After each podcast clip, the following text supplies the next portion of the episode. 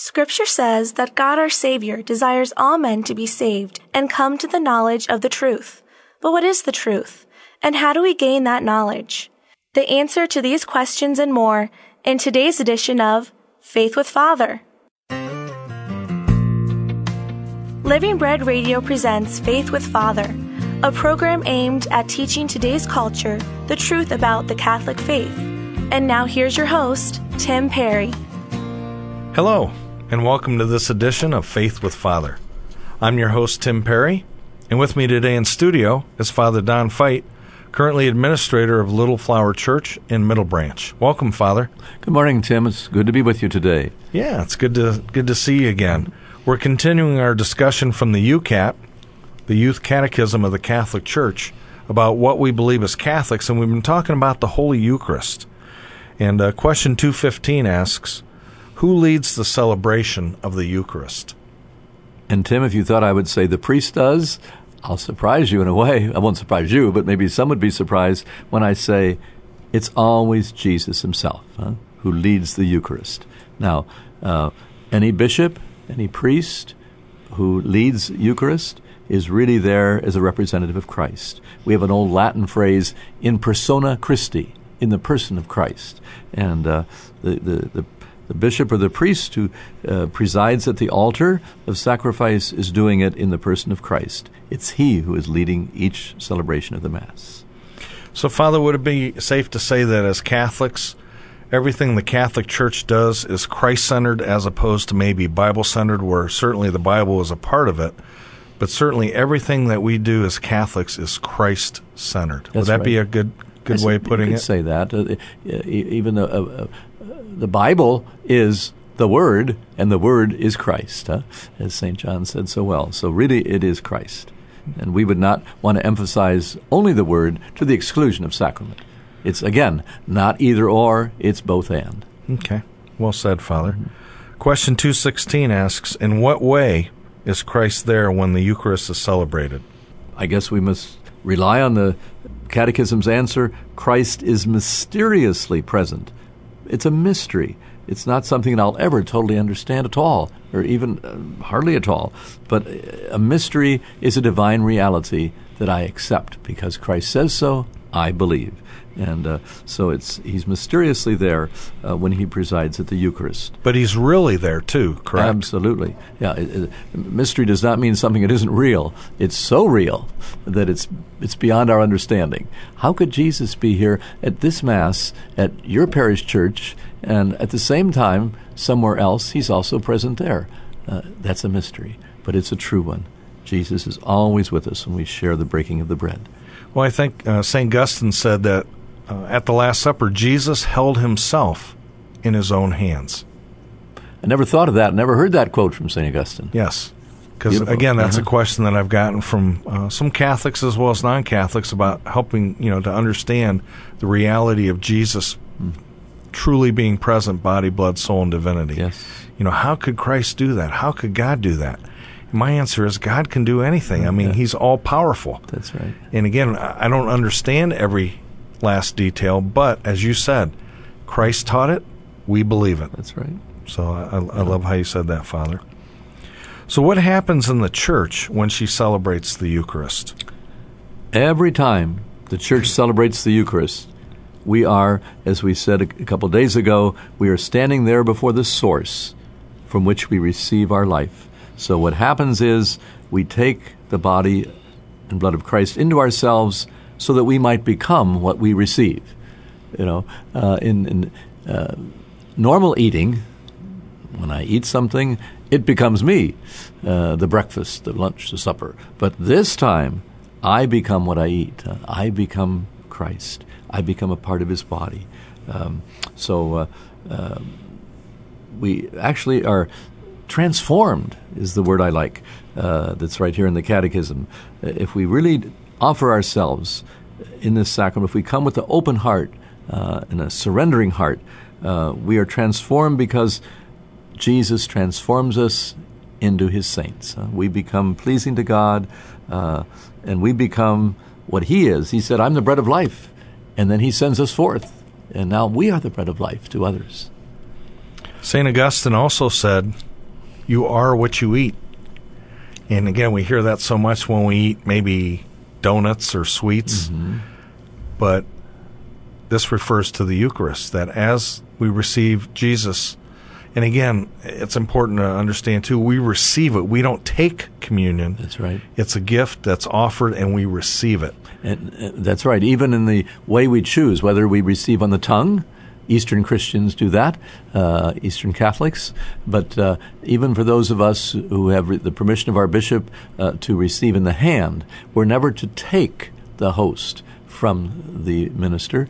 Uh, we are to open our hand. As St. Cyril of Jerusalem said, put your hands in the form of a cross, you know, and then open your the top hand and receive your Lord, huh? and then take him into yourself. But we have to be reminded that we are receiving a great, great gift. Right. And, and again, I think it's uh, a good time to point out here that Christ never forces himself on us, but he offers us himself, and it's up to us to be able to receive and to say yes to his free gift of life and f- free gift of grace. Amen. Uh, another thing that maybe we can talk about real quick here, Father, is, is the word transubstantiation.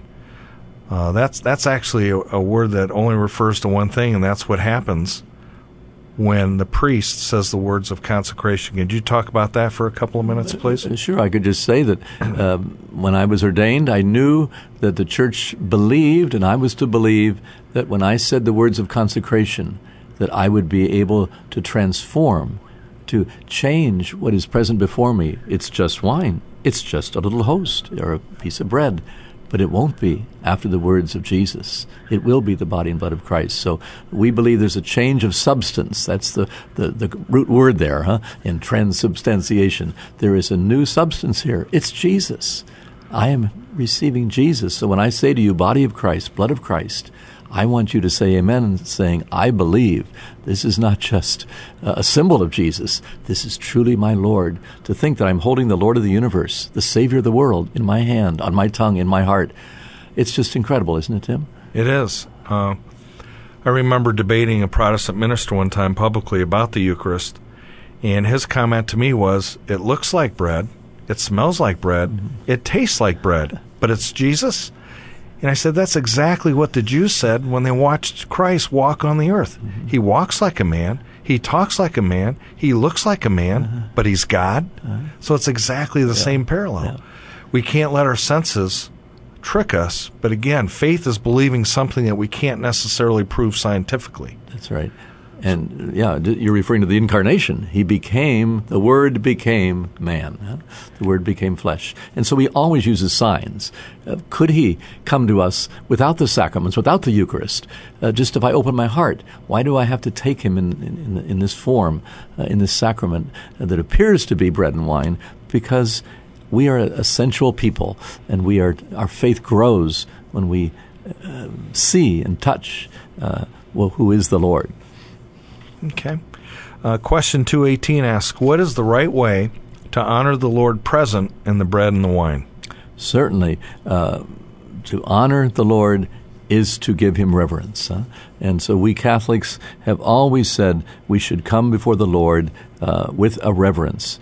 Uh, you, there's a certain something. When people come into our churches, they'll often tell me, Father, I don't know what it is about this church. Uh, I just sense a presence. Huh? And um, uh, many times we would say, Well, He is present here. And we would point to the tabernacle, that little house uh, where communion bread is kept.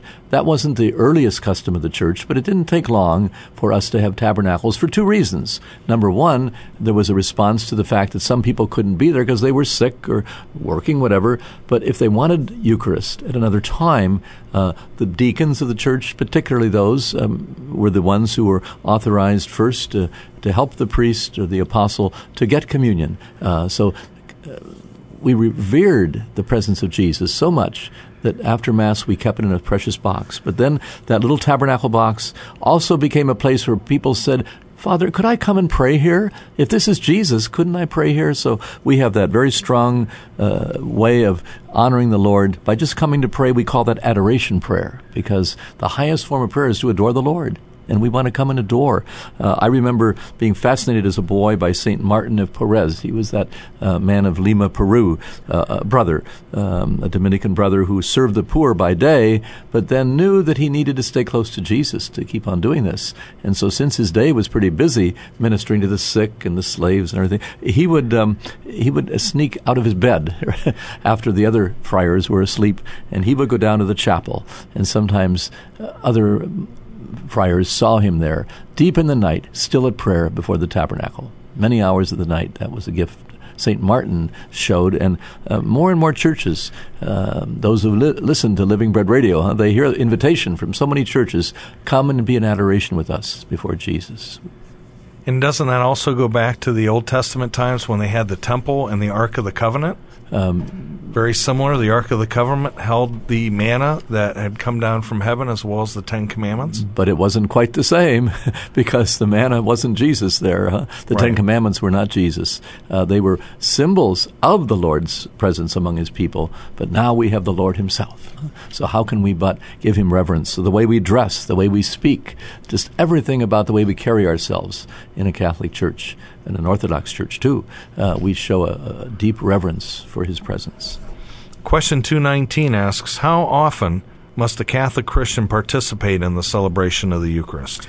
Well, our church quickly decided that if Easter is our greatest day of celebration, doesn't the Lord's Day continue the new covenant, the new celebration, the new creation uh, we have been born again. There's there's a whole new beginning. Uh, so we quickly said, let us make the day of resurrection the day of our rest, the day of our worship. And uh, as we were unable now to have for for so long, there was a rift between ourselves and those still worshiping God in the synagogues. Christians began to gather on Sunday, and so our church has said Sunday is the day, every Sunday, to come to the Lord and spend time in the celebration of the Eucharist. Okay. And uh, finally, question 222 asks May the Eucharist be administered to non Catholic Christians also?